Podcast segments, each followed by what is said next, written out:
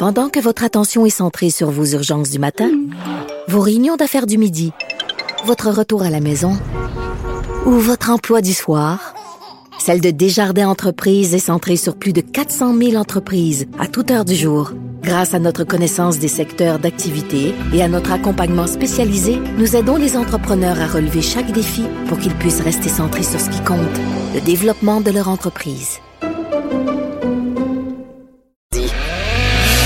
On n'est pas obligé d'être d'accord. Joignez-vous à la discussion. Appelez ou textez. 187 Cube Radio. 1877-827-2346. Si vous avez des enfants, que ces enfants sont inscrits à l'école québécoise, eh ben, ils sont obligés de suivre des cours d'éthique et de culture religieuse. J'ai un conseil à vous donner. Demandez à vos enfants de vous rapporter à la maison leurs livres d'éthique et de culture religieuse, puis prenez 15 minutes. Et feuilletez le livre.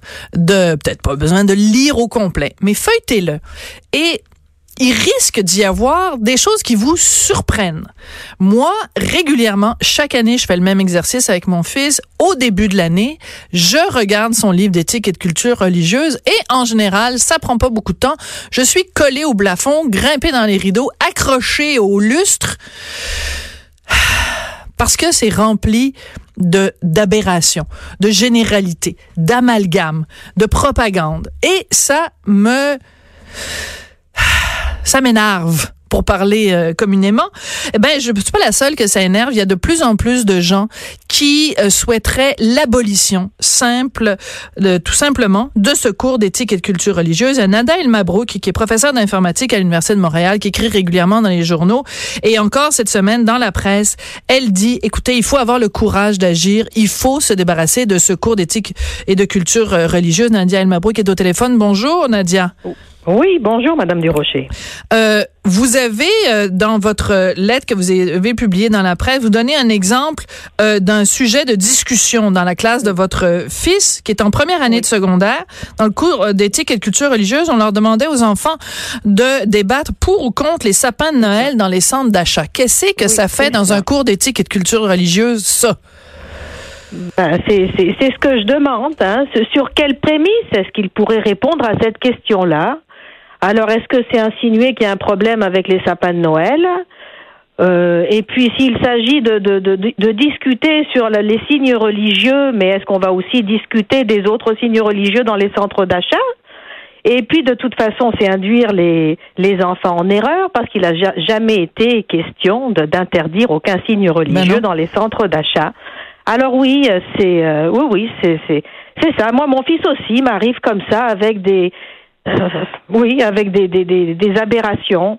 En particulier, là, il avait un travail sur l'islam à faire. Bon, c'était tiré au sort. Et puis, il avait à faire un travail sur l'islam. Et donc, ils étaient en groupe de deux. Et sérieusement, quand j'ai vu ce qu'ils avaient commencé à faire et que le prof avait accepté, je me suis dit non, il va falloir que je le fasse.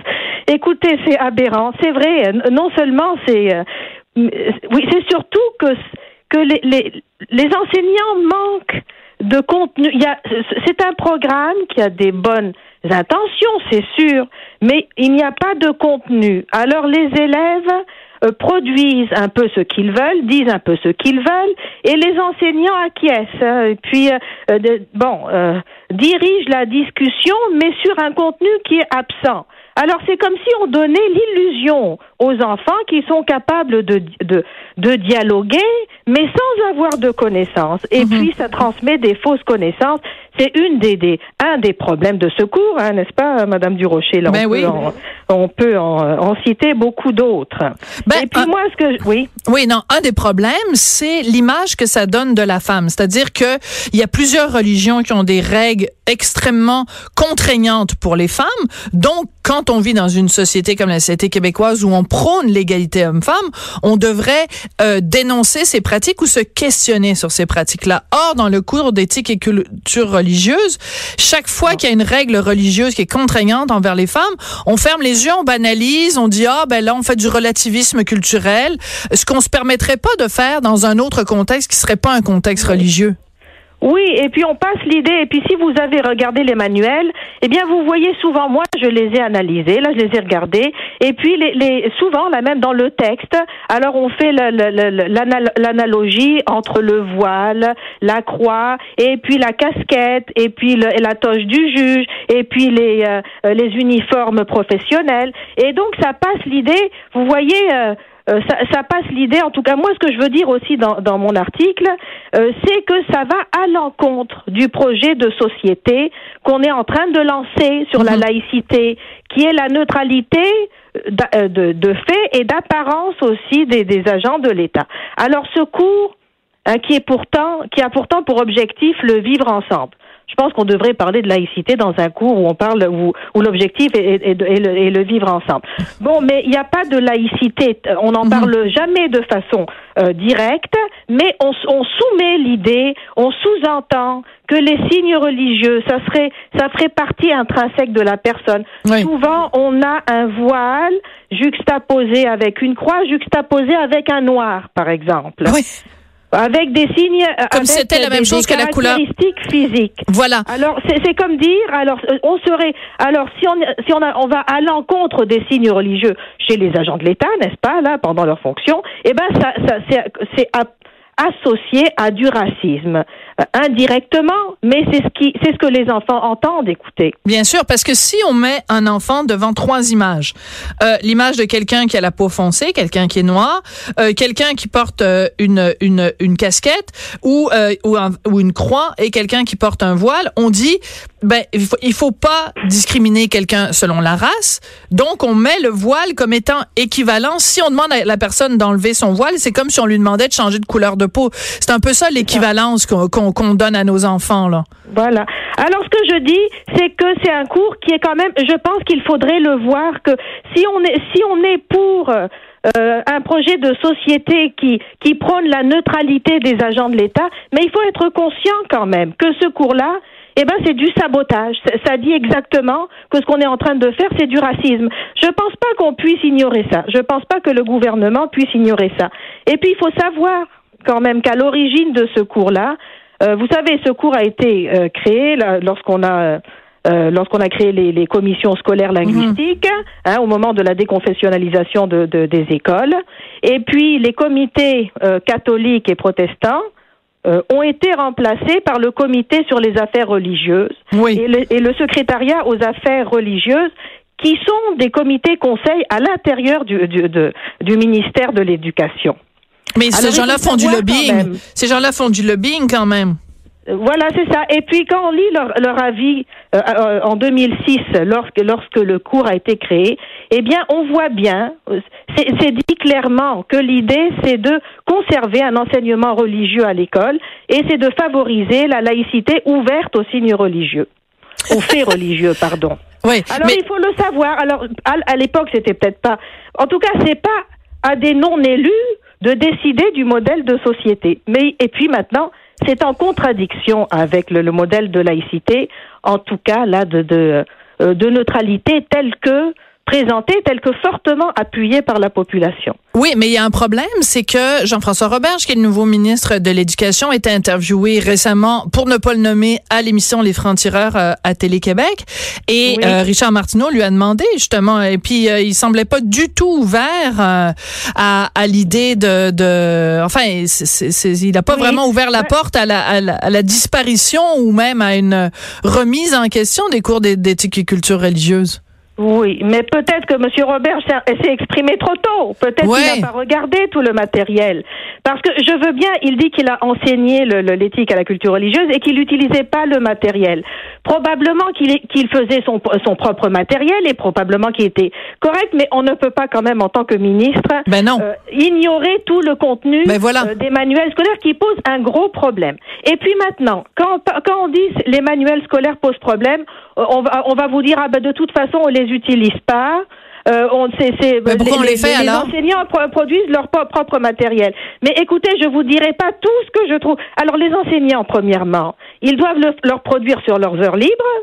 Ça, oui. Ça leur donne plus de travail, sincèrement. Moi, je connais beaucoup d'enseignants. J'ai eu beaucoup de messages d'enseignants qui se plaignent aussi, mais qui disent qu'ils peuvent pas en parler parce que c'est un sujet tabou. Oui. Bon, mais ça, le fait est qu'il y a beaucoup d'erreurs qui circulent à travers le matériel des enseignants aussi.